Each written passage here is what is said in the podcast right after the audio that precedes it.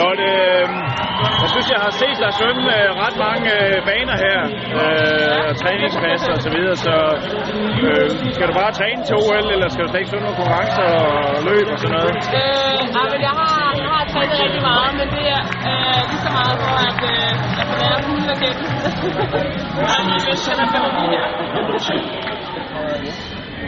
Kom bare, Lotte. Men det er lige så meget for at lære mennesker, altså for at lære hulen at kende, så ligesom få en føling af det. Men det understreger vel også, at det er en træningskonkurrence for dig, det her. Jamen helt sikkert. Jeg har både, både både trænet lidt. Hvad synes du om øh, poolen og omgivelserne?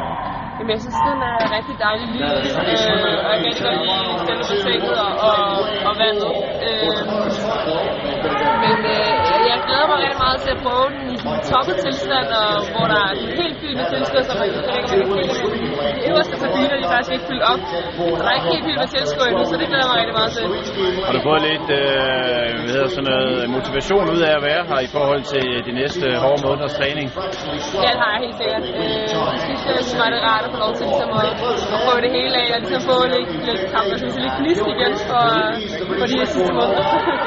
Vi glæder os til at se dig her om fem måneder. det gør jeg også.